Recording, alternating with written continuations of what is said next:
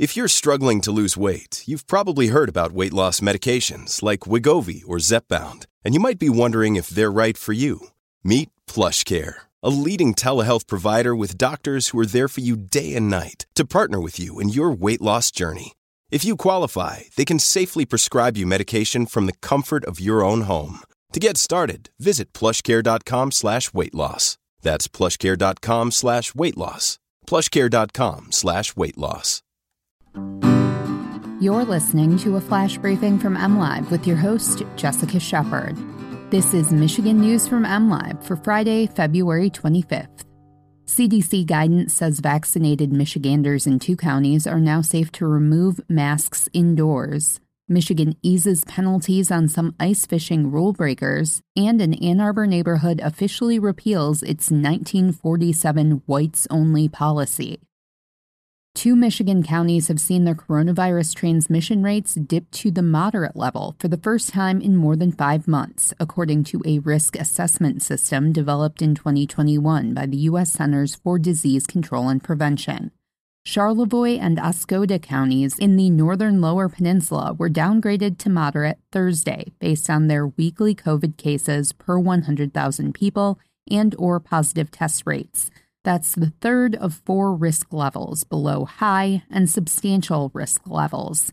The CDC recommends mask usage indoors regardless of vaccination status in counties that are at high or substantial risk for coronavirus transmission.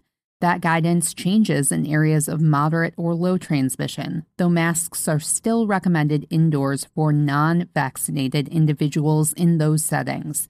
Michigan as a state is still considered high risk, though case, hospitalization, and death rates continue to improve. Over the last week, Michigan has averaged just under 1,400 reported cases per day, down from nearly 4,000 a day two weeks ago. The state of Michigan is easing penalties for violating some ice fishing and hunting rules.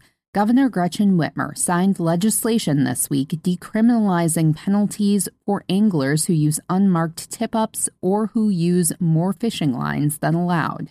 Penalties were also eased for failing to produce a fishing, trapping, or hunting license when asked by law enforcement. Each offense is now a civil infraction punishable by a $150 fine. Previously, each was a misdemeanor, meaning violators could be punished by up to 90 days in jail and a $500 fine. Lawmakers said those penalties were excessive. The new eased penalties take immediate effect. An Ann Arbor neighborhood has officially shed its 1947 whites only policy, and those behind the effort are now hoping other neighborhoods will do the same homeowners in the Hanna subdivision west of downtown, working with a group called Justice Indeed and the Civil Rights Litigation Initiative at the University of Michigan, filed documents at the Washtenaw County Register of Deeds office on Thursday to repeal the racist covenants that have been on file for their properties for over 70 years. Though the restrictions against black residents and other people of color haven't been legal or enforceable for decades, neighbors said it was important to officially repeal them and affirm their neighborhood is welcoming and inclusive.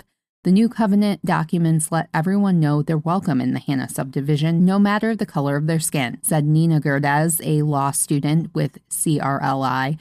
CRLI and Justice Indeed worked with the 44 home subdivision to repeal and replace its covenants, collecting signatures from over 85% of homeowners. Support from over 50% was needed. You can always find the latest Michigan news by visiting mlive.com and make sure to follow us on Facebook, Twitter, and Instagram. We'll be back here next week with more Michigan news from MLive. Thanks for listening and have a great weekend.